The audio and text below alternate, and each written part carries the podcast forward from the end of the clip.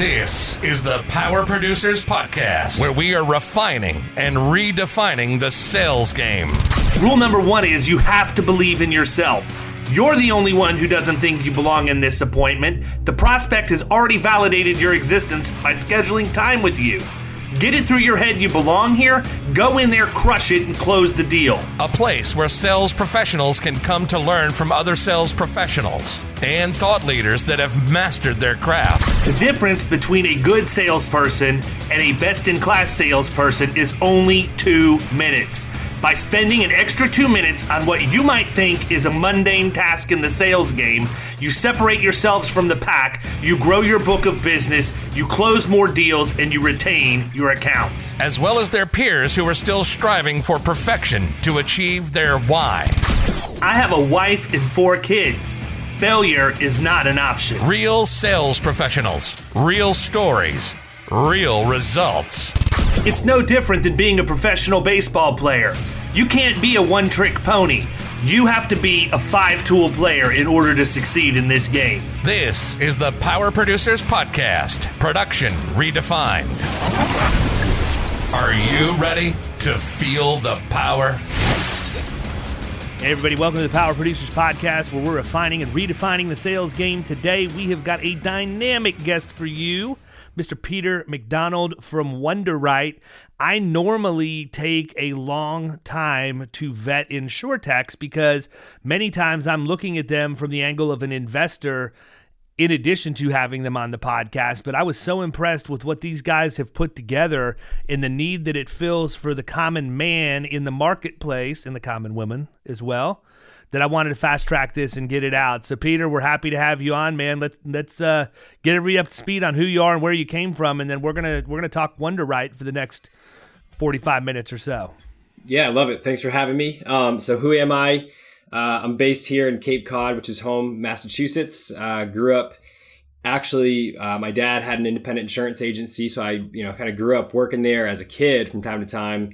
Bought a one-way ticket to Europe after university, traveled for 6 months out of a backpack, and guess what? Came home and worked at my family insurance agency. I was 24 as a millennial trying to get people to fire their 60-year-old golfing buddy to hire me. And so very quickly had to, learn the ropes of insurance through kind of the school of hard knocks, but also through some designation programs. So earned some designations, CIC, CPCU, CRM. Sold personal, commercial, life, and health, and ended up selling some of the biggest deals we had done at our insurance agency. So that's kind of a quick background on me.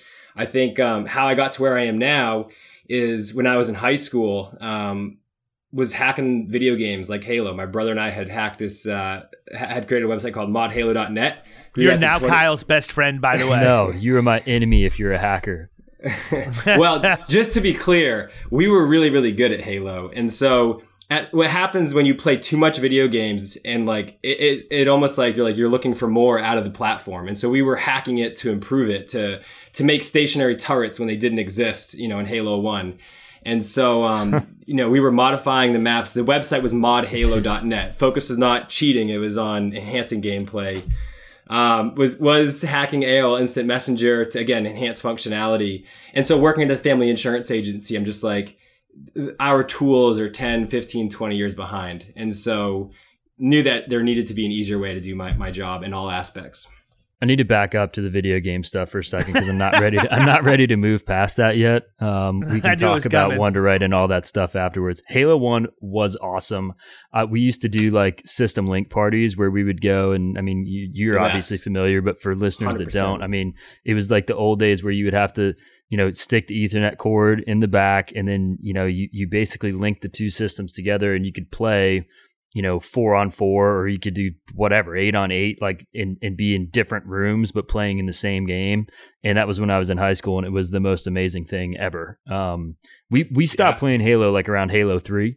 After that, it kind of got a little bit, I switched over to Call of Duty, which is what I play now. But the amount of freaking hackers, and not good hackers, hackers that are cheating in the game is almost unbearable.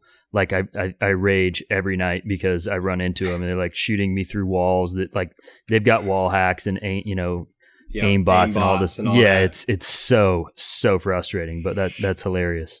Yeah, no, I haven't caught up on it like you. I think either, you know, the games became less interesting after Halo 3 or I got older. Actually, I stopped playing at some point because I was kind of dreaming in 32-bit color and realized this isn't healthy anymore. I did watch a YouTube video. Can I just stop for a second? Because I've noticed something that I hope people who are watching on YouTube will pick up on. But I feel like if Kyle shaved his head and his beard, that he would be Peter McDonald's twin. I'm just throwing that out there. Potentially. That it's a pretty killer beard. I would grow that if I could, but you know. So yeah, played a lot of video games. I think, you know, watched some videos recently. It's gotten to a new level with AI where they can like recognize people, and it's kind of bonkers. I think the fun behind it from the software engineering side is the same tool set that you apply to video games is like, hey, could you apply that to like a PDF to make my life a little bit easier? If you can shoot people through walls in Call of Duty and have like AI to make like a head tracker, a headshot tracker, like couldn't you fill in a PDF form for me and make my like job a little bit easier, where we're actually talking about lots and lots of revenue opportunity? And so that's kind of where that background transitioned to like, there has to be an easier way to do my job as a millennial insurance agent. Cool. So talk a little bit about the idea behind Wunderite. I mean, you just set the table for it, obviously, but, you know, explaining what software does, I'm sure you're going to do a much more eloquent job of it than I possibly could. I mean, it's difficult to articulate over the phone, I mean, or over audio. So take a stab at it. Tell people what it is. What's the need that your product actually meets? Because I've had the pleasure of doing, albeit a very very fast and accelerated demo, enough to realize that it's a game changer. Yeah, so I think what is Wunderite at the high level? It's like, it's the best experience to complete any insurance application, an accord, a supplemental, a questionnaire, a survey. Additionally, you can collaborate to complete vehicle schedules, driver schedules, property schedules, you know, things that traditionally have been sent back and forth in an email with an Excel attached. It's like all of this should happen in one, you know, workflow where everything kind of makes sense while we're pulling in third-party data and information to reduce the amount of questions you have to ask. It's surprising, but like an Accord 125 has 550 fields on it. It's like 550 questions for 125 that we're supposed to fill in for every single customer. And it's just, it's crazy. So how can we streamline that process, reduce the amount of questions you have to ask, and make the experience both for agents and for their customers a lot easier and faster? I am willing to bet Kyle is probably the only person I know that's filled in all 550 fields on an Accord 125. He is dude, so and I've been filling out a ton of them lately, and it's driving me nuts. It's almost on autopilot, which is even more sad because I've filled out so many in the past like 2 to 3 weeks that it's just getting ridiculous. That's awesome. It means you're selling deals, man. That's fantastic. It is, but just the act of actually filling out accords and specifically the 125 is just, it's so unnecessary in my opinion, but what do I know? So how are you doing it today? What tools are you using to fill these out and get them across the finish line? My fingers and my keyboard. Yeah. I mean, that was my experience, you know, 10 years ago. And I think that what's funny is when Dylan has his presentation, he pulled up a life insurance application from World War II. And it literally looks like it was filled out last Fantastic. Week, except the handwriting back then was like way better. So you can actually read the application. But if you think about it, our tools in the insurance industry have literally hardly changed since World War II. And that's crazy. If you look at any other industry, like home construction, if you look at like manufacturing, they've gone through tremendous revolutions. You think about, you know, manufacturing, with workflow, you take a piece of metal, you cut it, you drill it, you polish it, you send it to inspection, you package it, and you get it out the door. That's like workflow. And that workflow has changed tremendously since World War II. In the insurance industry, it's hardly changed. We're still filling out forms. We're still doing it by hand. You know, imagine if you went to a machine shop and the way that they would get a piece from raw material to package out the door was emailing people. If you were emailing the guy who's cutting it, and then you're emailing the guy that's polishing it, and then you're emailing the inspection guy, hey, just CCing you in case you want to know that this thing's like ready for the next step.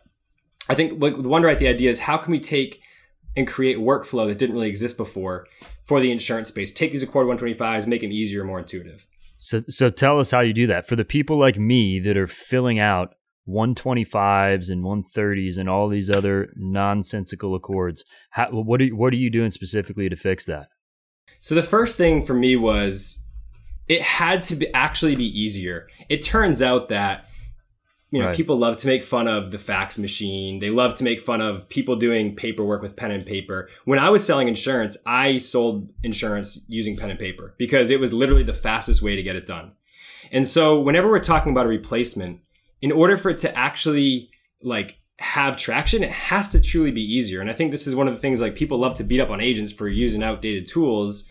Part of it is, you know, if you try and do an affillable Accord or supplemental, it actually takes more time. I found if I was sitting down in front of my customer, it'd take me more time to fill it out than if I could just scribble it out on the form and then send it back to somebody at the office who could make it look. That's fair.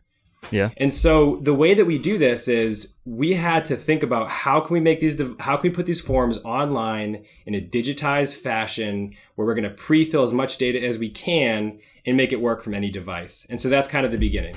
Put the forms online, digitize them, make them work on any device.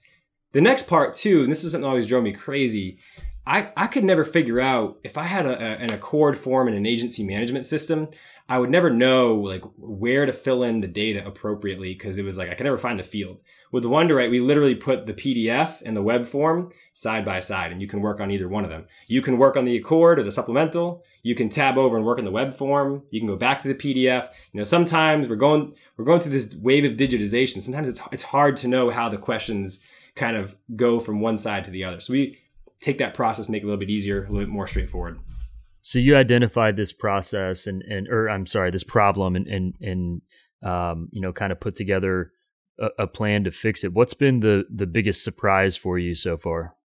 What's been the biggest surprise for me so far? So I think lately, one of the things that's been interesting, and I think part of it comes from just, you know, I've been on computers since I was 4 or 5. And I just feel like they're just kind of intuitive to me.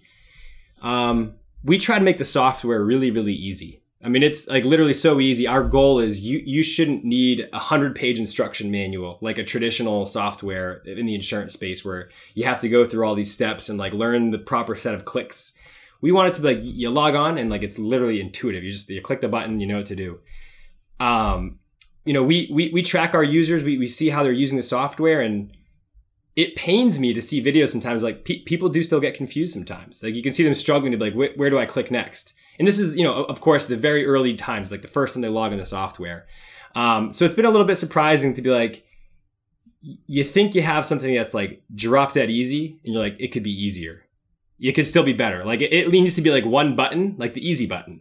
And so I think our North Star is make the best possible software, minimal amount of onboarding, because the reality is agency owners get excited. They want to buy new software, but then the implementation, historically, we found, have often fallen apart. How many times have you talked to an agency who's like, hey, I went to this conference, I bought this new tool, and they buy it, and then like no one uses it. And a year goes by and like one person is using it. And then ultimately too, is like if your customers are using the software, no one's walking your customers through the software. So I think one of the most surprising things recently is like, the software has to be so easy. People have no patience. You know, we're compared to, you go on Amazon, you click a button, and you have a lawnmower delivered to your house tomorrow morning. Mm-hmm. You know, you want to send $100 to your friend for dinner to split the bill, you click on Venmo, it takes 2 clicks, and you've sent the money. Yeah. And so I think our patience as a society is just like totally gone. It is. It's ridiculous. I mean, I completely agree with that, because I do both of those things on almost a daily basis. And it's like when it becomes more complicated than that, you're just like, oh, why? And that's just our, like, the millennial generation is kind of what is contributing to that on a very large scale. And that's, you know, like I brought up yesterday on our podcast, that's the generation of people that are up next, you know, buying all the insurance. Like that's who the market is. So you've got to figure out how to adapt and get in front of them in ways that they are ready to receive information and operate. So. Absolutely. I mean, think about the last time somebody sent you like an attachment in an email and they're like, hey, Kyle, can you fill in this PDF? Or like your accountant's like, hey, can you fill out this tax questionnaire? Mm-hmm. And you're like, yeah, I'll get to that, like, you know, later today. And then later today becomes tomorrow. Tomorrow you have a deal you're working on, a fire comes across your desk with a claim. And then all of a sudden it's like, it takes a week later and the person's reaching back out. Hey, you never filled out that form. And you're like, oh crap, I got to download it. I got to go on the printer. Printer's out of ink. Printer doesn't work. Then I got to fill it out and scan it. It's just so complex. And you're like, with Wunderite, you click a button, it sends whatever parts of the form you want to send and nothing else to the customer. They click on it. They answer a few questions, yes, no, maybe, and then hit done. You're just trying to remove as much friction as possible. Make people's lives easy so they can get on with their day. Yep. I'm with you. Cool. So here's my question. I mean, you've been talking about the fillable piece with the PDFs and how simple that is. And, you know, one of the things I like about that that I saw in the demo was the fact that it operates in that side-by-side environment so that people who, because I'm one of those guys, man, I'm going to be anal. I want to see what it looks like on the actual supplemental. So even though it's more user-friendly and easy to do the fillable form, being able to watch it populate in real time, just for whatever reason, gives me a sense of peace and comfort that my application is filled out better than Kyle would do it without a tool. But the other piece of what you have is all the data points, man. I was multitasking and spaced for a minute, but have you even talked about the different data points that you can pull? Yeah. Hey, thanks for mentioning that. And by the way, I think it's okay, Dave, to be like, hey, you know, I'm kind of an insurance nerd, right? I'm kind of a geek. I'm kind of like that. Like I have. Oh, I'm a well-kept secret, man. Everybody thinks I'm the sales guru, but what they don't realize is I'll take them out at the knees on coverage any day of the week. Yeah, and look, this is actually a point. It's a really important point. It's like we shouldn't gloss over this. When you're filling out an application, like we want to make it easy, right? But if you can't make a material representation. Like you can't say something where it's like, hey, claim happens. They're going back to the application. Always. Like if it's $1 million claim, it's like, they're not just going to pay it out. They're going to lawsuit. Let's get all the facts and figures. And if somebody just clicked the easy button and it was a little bit too easy and they put the wrong data in, they're like, hey, who's liable for that? You know, the customer's not going to say, oh, well, I put that in there, you know? So anyway, we actually track that, but, yeah. So to your next point, the data. Yeah, this is something that, like, I don't know, if you think back 10 years ago, you had like autocomplete, you know, you go on Google and like Google knows what you're searching before you even finish typing. If I'm typing like Power Producers Podcast, it's like, it's already filling it out and showing me the website. Mm-hmm. And if you're typing in an address, it's filling in the address and it knows like the businesses that are there. Why is it with insurance? Like if I type my name, I still have to type my address, my email, my phone number, my national producer number, my insurance license, my social security. Like why do I have to type this stuff a million times? And so the idea is that whether you're talking about company info, your producer info, vehicle info, you know, property info, we should know all that stuff and like just make your life easy. So if you give me an address, you can get hundreds, if not thousands of data points online. Instantly, Google, Zillow, the assessor's department, like your team is already doing this, by the way. We've talked to thousands of agents. Every team is using tools like Zillow to go look up, you know, square footage. Why couldn't we just automatically populate that for you? And the answer is we can. Similarly with a vehicle, if you give me the vehicle identification number, I should be able to pull in like year, make, model, gross vehicle weight. I mean, Progressive has been doing this for a decade. Right, Geico, they have tricks to make to reduce the number of questions to ask, and so with Wunderite, we wanted to give a little bit of those tricks to the independent agent as well, where they can say, all right, I can start pre-filling in data as well, so that I'm not spinning my wheels to make a top of stack submission. Ideally, with Wunderite, we want to help make every insurance application look like a top of stack submission, without taking a ton of time from you, from your team, and from your customers. Yeah. And I mean, I think that there are a lot of people out there that are attempting to do what you're doing in the marketplace, but their performance is marginal, in my opinion, based on what I saw, again, with a very quick demo run through, right? So, you know, if I'm in your shoes, one of the things I'm hanging my hat on is the fact that it's not only that we set this up with a UI that's very simple to use, that's completely transparent, you can see everything happening, but we're also going to pre-populate that with as much information as we possibly can, which is a huge amount of efficiency. Because in Florida, I can't speak for any other part of the country. I mean, Kyle will back me up on this. I think anytime you're going to write any piece of property in Florida, you have to go to between 5 and 10 different websites just to get the basics. That doesn't even count all the stuff that you can't get that you have to go to your client for. So, you know, from my opinion, from my perspective, you also look much more professional, or like you're exhibiting some kind of witchcraft to your client, because you're sending them something to complete that is already largely complete. You're just hitting them for those fill in the cracks type of questions to get that thing to where it's a full submission, and basically everything else is just verification. So that's a huge advantage, you know, if nothing else, from an efficiency standpoint. Absolutely. Look, I couldn't agree more, but not just from an efficiency side. Let's talk about new sales, because I think as independent agents, we're like, this is great. But if you go to like the customer, as an end customer, it's like, hey, the brokers of the world that are out there, like there are new tools, the vouchers of the world. You go online and you click a few buttons and you get instant pricing in front of you. Like it's coming to all aspects of business. And I feel like as an independent agent, I'm like, hey, what about us? Like we're not going anywhere. We have great products. We have the best markets. We have like great knowledge on coverage. But it's really just kind of like, what does our front end look like to the customer? So I think there's the efficiency part. There's also like, what are we doing to make our customers think that we're with it with the times? And we have like tools to kind of streamline that workflow. How can we make all of our carriers look like the vouchers and brokers of the world, which have that easy, seamless experience? Let's take that same experience and bring it to all the carriers that we have, so we can provide better experience and ultimately, you know, a broader scope of coverages. You brought up the property and going to a bunch of different places for information. And can I just say, like, the property appraiser websites, I really don't get why they have to be so different for each county. It drives me insane. Like, insane. Some of them are easy to use, and you type in like the first couple digits of the address and it pulls it right up.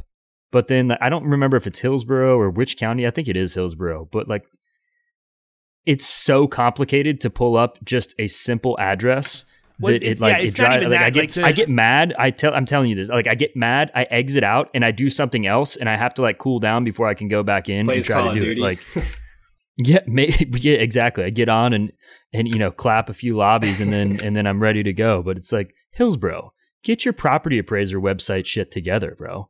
Yeah, well, I mean, look, it's the nomenclature, right? It's the way that the information is set up, and the search functionality is so restrictive that if you like put a period where there's not supposed to be a period, or you use S instead of spelling out South or whatever else, it'll act like the property never even existed, which really, if we knew it, we would be pulling by folio numbers, because that's probably actually the most accurate way to get that exact piece of property. It is, but who has that? Nobody has that. Hey, what's your folio number, bro?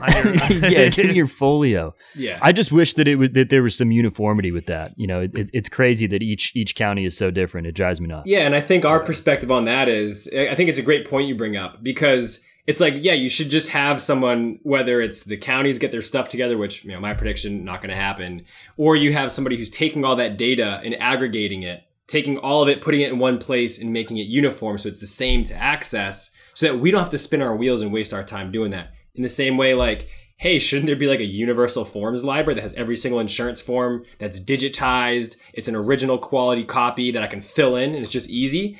I mean, the amount of agents that I've talked to that are like, yeah, we like take an application from the carrier and then we make it fillable in Adobe Acrobat. And it's like, all right, so just to be clear, like you are having your team at whatever the cost per hour, like doing PDF conversions in Adobe Acrobat. Like, is that the best and highest use of your time? Like, offload that to someone like us who has engineers and contractors and people doing that full time, so that you're not spinning your wheels and you can go out, win more deals, and spend more time in front of your customers.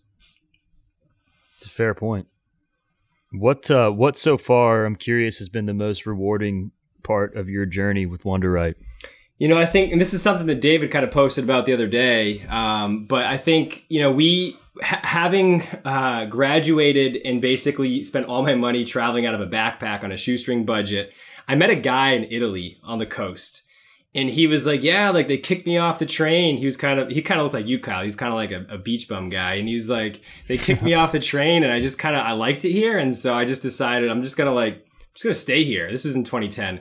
And he was like, I'm just coding websites. And then like, it's whatever, it's remote. And so that was kind of, for me, the beginning of like, wait, like, could I just, like, remote company sounds amazing. And so I wanted to build a remote company, you know, prior to COVID, where you could have some of the best talent across the country and people could kind of live their best lives where they are. I think, you know, David had talked about, you know, including your kids in your life. And so me working from home, like, I rode my bike to school with my kindergartner today. It's like, hey, it's 10 minutes of my day. It's not a huge amount of time, but being able to work from home, work remote, allows you to have small things like that, that cumulatively make a huge impact on my life, my quality of life, my family experience. And I think enabled to me to really, you know, give this company my all, where I can work late into the night and I can do some crazy hours, but also be there for my family. I think that's probably the most part of the rewarding part of the journey. In fact, one of our company values, we have 4 values at the company. One of them is balance. And we very much want to have a balanced culture. Nice. Yeah. So I wanted to ask you actually, David, you know, I saw that video. You have a prolific amount of content. Like, you're selling insurance, you got the protege, you got the podcast, you got work comp tools in the past, and it's like I almost feel like you should probably be producing TV shows on ESPN or something. But you know, we're working on it. Okay. You got kids throwing dirt in your face, soaking white shirt. Like, what's driving you? What's the what's next? I mean, is Kyle gonna be throwing dirt in your face? No, he would enjoy that far too much. Far too much, dude. I don't know, man. Dude, Ethan and Caroline were ripping some shots at you, dude. That's all right. I feel like there was a little anger behind some of those throws. That's perfectly fine. They, I actually, to be honest with you, I had to get them pumped up to make them mad enough to do it. Like, I asked Caroline to do it, and Ethan didn't have a second thought. He reached down, picked up a handful, threw it at me, and she started crying because she thought he was picking on me. I'm like, no, you're helping Daddy. Daddy's working on the cover for his new book. I want to do the artwork myself, blah, blah, blah, blah, blah. So once I showed her at the very end, she's like, that's really neat, Daddy. Thank you for letting me do that. But yeah, no, I mean, my motivation is I just, you know, I'm amped up at the fact that I feel like the insurance industry by and large is probably the best, not probably, it is the best industry on the face of the earth for somebody who's a self-starter motivated and wants unlimited earning potential. But the problem is there's a gap in the support structure inside the industry. There's a lack of training. There's a lack of understanding. There's a lack of conditioning. There's a lack of collaboration. And so I just enjoy creating content around making people aware of those things and then presenting solutions to those problems. And it's been a pretty good gig for me so far. You know, it's crazy. I actually mentioned this, I was at Brainshare in San Antonio, Texas last week or the week before, or last week actually. And I mentioned this, I've had 4 prospects reach out to me based on them consuming content that I created geared toward other agents. And the essential line when they reached out to me has been consistent. We see the way you teach other agents in the information that you share with them. We want an agent that conducts themselves the way that you teach. What would it take for us to be able to engage with you or someone in your firm? That's awesome. Wasn't even throwing the content out for them. It's crazy that they would consume that. But it also sort of goes back to the general theory that if you just consistently create content, people are consuming it, and you never know where that next lead is going to come from, man.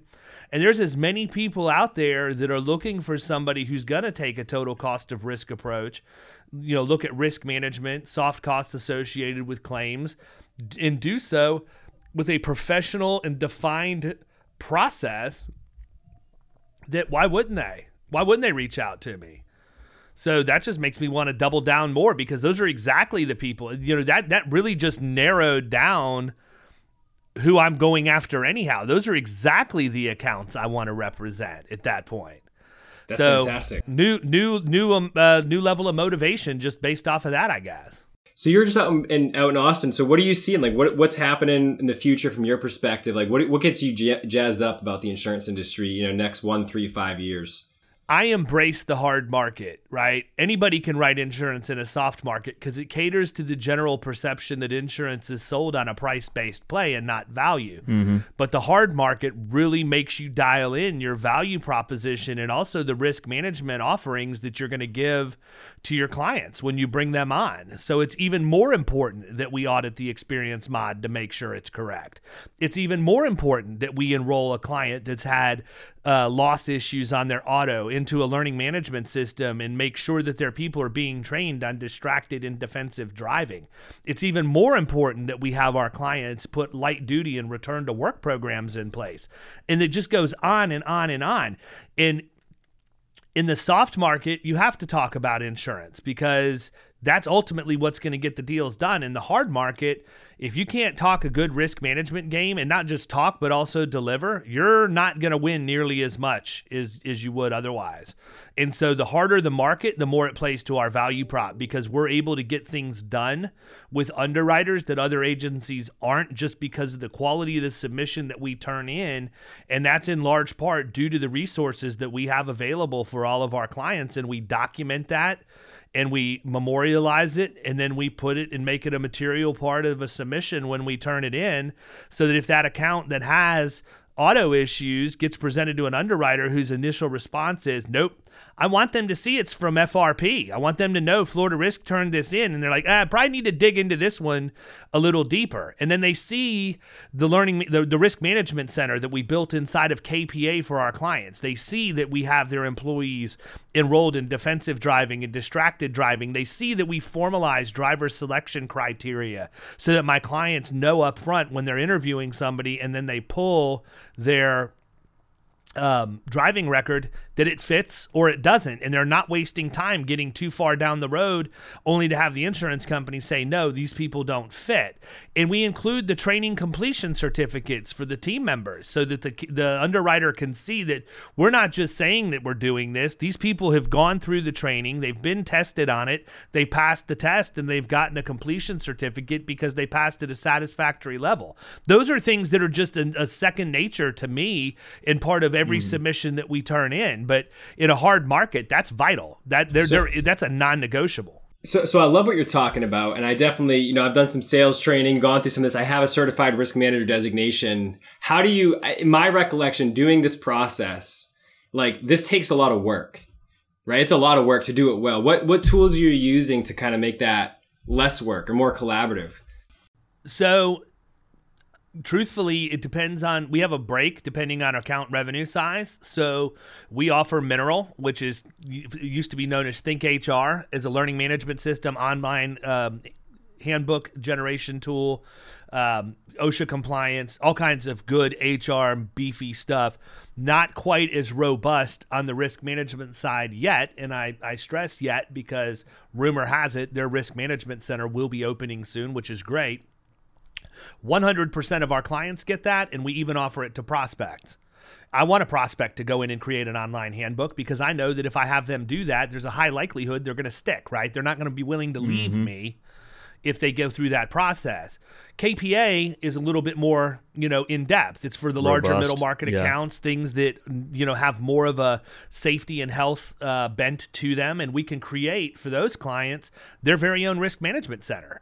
So they can go into that risk management center, have a learning management system, have some of the same resources or similar resources to what Mineral has on the HR side, but then we can take it to a completely different level with giving them a certificate monitoring tool, right? So now my clients can send a templatized letter out to their subcontractors with a link for that sub to link, upload their certificate. The OCR, pulls it out, puts it into whatever back-end stuff they're doing to monitor. But my clients now know when certificates are getting ready to expire and they need to request a new one. And we can upload subcontractor agreements there for e-sign and all of that stuff. So now my clients are really limiting the amount of risk they have in a subcontractor relationship because we're giving them a tool for that. We have a remote job site evaluator. So if I've got a plumber that is installing water heaters and my client understand, has published what that process looks like, when my client's plumber gets to a job site, they're prompted to take a picture of or pictures of what the condition is when they get there, upload that, we store that on the cloud. They have the checklist of the proper procedures and they initial and sign off that they've done each one of those things correctly. And they take pictures of that job site when they're done so that they can show that it's clean. Documentation, everything's right. And we store that on the cloud for them because in the service contractor sector, you have companies like Service Titan, which are great CRMs, but they're really expensive for the smaller guys. And, you know, not even the smaller guys, unless you're a really, really big plumber, many of them aren't willing to make the investment in a CRM. It's honestly no different, in my opinion, than the insurance industry. They're just too cheap and they don't realize it's actually an investment that's going to give them a return. So they don't want to spend the money. So it's a great wedge for us to be able to go in, offer these things that they would get in basic CRM functionality as far as documenting job conditions and completion. And then if there's a GL claim, now we have a complete record that we can tender with the carrier as a defensible position in the result of a claim, whereas before they just throw their hands up and be like, no, Johnny told me he did it right. We have that. That's part of doing business with us. That is not an additional charge. I can tell you're passionate about this. I mean, you can see, like, I ask a question, it's like the passion. You're gonna buy up from me before this is over, man. Yeah, I mean, 100%, right? I can see the passion, and I think, yeah, if I'm buying insurance for a business, that's the kind of person I want to work with. Someone who's passionate, someone who's executing at a high level, and someone who's, you know, definitely doing something, for us that we feel really good about and feel like it's, you know, helping our company achieve our key objectives. Well, the truth of the matter is it's never about the insurance, right? The insurance is the end result, but the symptoms of the problem are far deeper than the placement of an insurance policy. And the issue that we have with our peer group is that all they're going to do is go out and attach their compensation to the placement of a product, whereas we're going out and attaching our compensation to solving a problem. So that's why many of our relationships are fee-based as opposed to taking commission, because I can net the commissions out of the deal and be completely agnostic on the carrier side. My client pays me directly.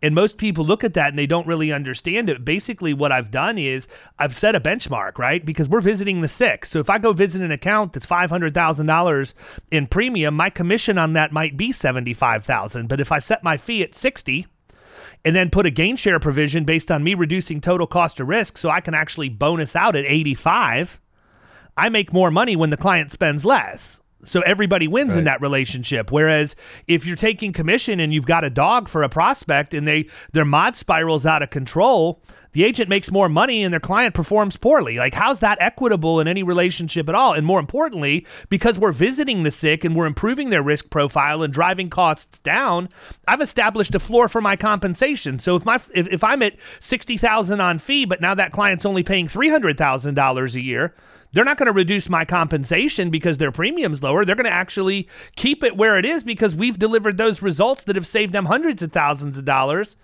instead of just taking a commission and showing up once at the 6-month mark and once at renewal. Yeah, I love it. Makes a lot of sense. I think definitely a great wedge to the market. I think, you know, from my perspective, you know, my experience being an agent, having gone through risk management, these things were all important. And I just felt like the tools that I had to do these processes, they just weren't where they needed to be. It was like, it's a lot of time. I mean, it's a lot of time. And I think there's probably a reason a lot of agents aren't doing this is because, yeah, it's a lot of time to do it well. But you know what? It's smoke and mirrors. It's the perception. So this is what I've started to explain when I get up and I talk in front of people. There's a big difference between functional risk management and tactical risk management. I'm a functional risk management guy as a producer. I understand the very basic level of things to take that conversation to the next level. So when I'm wrapping up a meeting, I'm going to ask, do you mind if we go tour the production floor? I'm going to look for the 3 to 5 things that I look for every single time, because it's low-hanging fruit and things that I'm able to see. Kyle 100%. Could probably rattle off my top 5. Cords. Without any problem. Cords, drill guards, stuff bolted to the floor. Electrical dust. Box. There, yeah, electrical there box, fire dust. Extinguisher. Fire extinguisher's been inspected. Is the emergency exit blocked? Is the emergency exit illuminated? You need to have means of egress. I can't tell you the number of times I did this as an agent where I would tour a facility. I would literally just go back to the owner and be like, I went through the checklist you're just describing, and be like, these things were all like incorrect. Talk about low-hanging fruit. I mean, right. 100%. Right. But there's no excuse for any producer in the entire country to not be able to do that. If you can't memorize 10 things and look for them every time you go, and here's the differentiator. The fact that I even asked to go tour the facility, do you realize that probably 90% of the people we compete against never even ask to go tour it? They're blindly writing insurance for something they've never touched and felt. I would never do that. I want to see what it looks like when I go out there.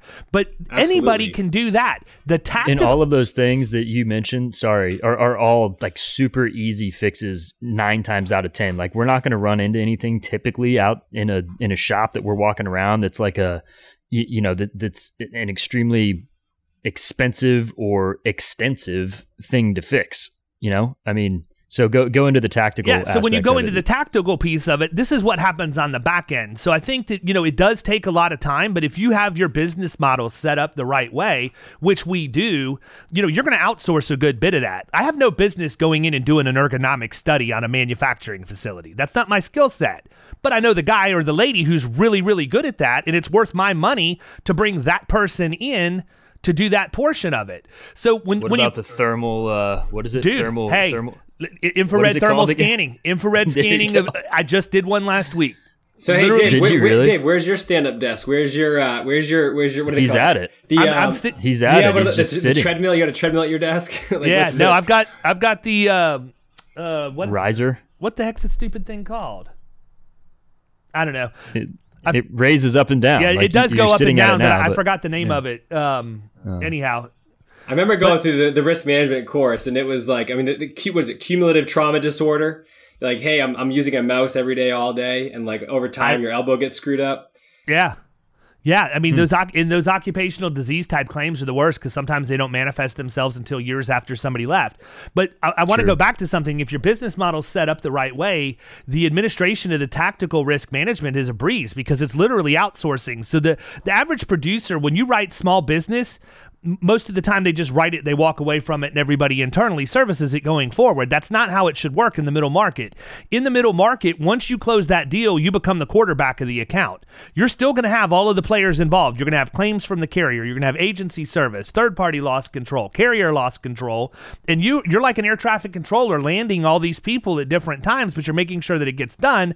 And the most important part about that's having the formal process to identify what everybody's going to do, which we have. That's part of our secret sauce at Florida Risk. So for me, it's not like it's a ton of actual work. It's showing up and being present when the real rock stars show up to do their job, and I get credit because I'm the one who connected them. So like yesterday, I got up at 7 o'clock in the morning, drove over to Orlando because I wanted to be physically present at an on-site visit for loss control with one of my accounts. What's the differentiator? I got up at 7 o'clock and went to a loss control visit. How many of my peers would have hit the snooze button, never gotten up, never went, and would have just waited to hear what the carrier said? But take it a step further, right?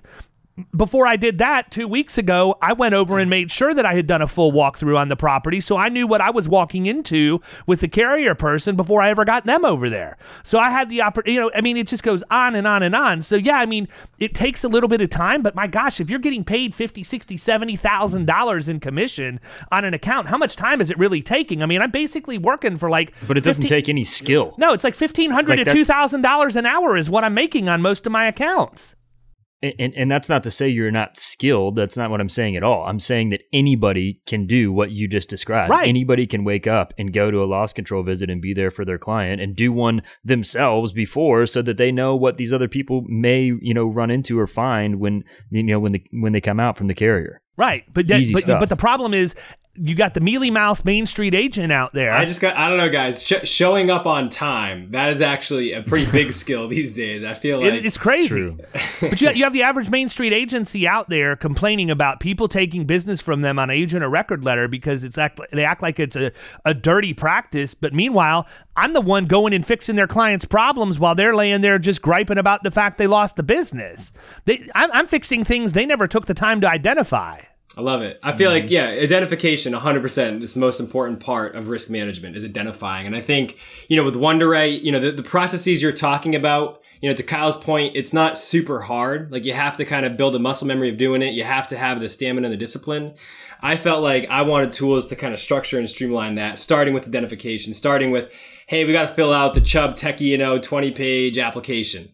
Not a fun experience for anybody. You know, it's, yeah, you could show up on time, but as soon as you open up that app, your customer's eyes are just rolling in the back of their head. And it's like, how can we make the identification part, when we got to fill out these apps, how can we make that easier and less painful. So I love the process you're talking about. I feel like if there's agents out there that are new to the business, they need to listen to this podcast because this is going to make them money. They're going to win deals listening to this. Follow that advice, and I love the passion. Sweet. What have we missed? What have we missed? I think we've covered it all. We've talked about Wunderite, talked about my background, we talked about video games, talked about Dave's shirt. I don't know where that photo is. I saw it on LinkedIn of like the dirty white T-shirt. I'm looking forward to a fantastic. Oh, did cover you not shot see the? Did you not see the cover shot? I saw the cover shot. I don't know. Yeah. Social media disappears after like 2 seconds, so I haven't been able to find it again. But yeah, I think we've covered it all. We've talked about identification. We talked about this big risk that you're writing in Orlando. You got up at 7 a.m. to drive out there. Love that. Those are my favorite times, by the way, in insurance, was like going out, seeing how business gets done. I think we've covered it all today, David. Sweet. Well, the one thing we haven't covered is how they can get a hold of you. And I mean, listen, people, I'm going to go ahead and warn you right now that if you reach out to Dylan Reed, that guy is going to be a dog on a bone. So just proceed with caution, but in a good way. In a good way, pleasantly persistent. Yeah. Listen, if you had the cure for cancer, wouldn't you go out and call everybody and try and get it out there? Look, you know what? Game respects game, dude. I have no problems with Dylan Reed. I'm just telling people, don't stick your toe in the water. If you're just like, oh, I kind of like to see a demo. Don't waste Dylan's time. If you want to see a demo, you're going to get a demo and you're going to get followed up on. This is something I think every single agency should have for a variety of reasons. I feel like your platform is more robust than your competition. And I also feel like your price point is more aggressive than your competition by a long shot. So there's no downside to using your product that I can tell. So tell them how to find you, man. Open the floodgates and let it rain. Yeah. Listen, you hit the nail on the head, and I think, look, we're just getting started. Our mission is we want to build the best software for independent agencies. I'm extremely loyal to the industry. My dad has his agency. I've been in the business. I've lobbied in DC with a big eye 5 years in a row. And I just want to have the best tools out there because I felt like there was an opportunity when I was running an agency. How can you contact us? Check out Wunderite.com, Wunderite. It's a combination of Wonder and Underwrite. And we did buy the phone number 888-WONDERITE, so that's kind of a cool little thing. So if you're one of those guys that still likes to get your windshield time, you're driving out to Orlando 7 in the morning and you want to make a phone call because you don't have time to just sit around when you're at the desk, feel free to shoot us a call at 888-WONDERITE and maybe Dylan will pick it up. And we'll get a conversation going. There you go. Love it. This has been awesome. Dave, thanks for chatting. And Kyle, pleasure to meet. And maybe one day I'll see you out there on the Call of Duty servers. There we go. Yeah, I feel like you also could have lumped in Wunderkind into the name somehow because you certainly are thinking about things from a completely different level. But I try not to use Wunderkind very often after I saw Ryan from The Office use it about himself in third person. So we use Wunderkind or Wunderite about our top users. And we do have people on Wunderite, they're filling out apps. We've seen 15-page applications get completed to 100% by the customer. Like the customer logs in on average within 60 minutes of getting an invite. I mean, this is way faster than you're typically going to see these applications getting completed. And so there's definitely Wunderkins and Wunderwriters that are out there. Love the word. Cool. Well, listen, I appreciate you taking time out of your day. I know you're busy. Just really thankful that our paths have crossed. Look forward to bringing your product inside of our agency and hopefully helping a bunch of other agents out there that were not familiar with you that will be now. I'm not going to name your competition because that's not how I roll, but they can put two and two together and figure it out. Yeah. Hope everybody has a great day and we'll catch you next time. See ya. You've been listening to the Power Producers Podcast.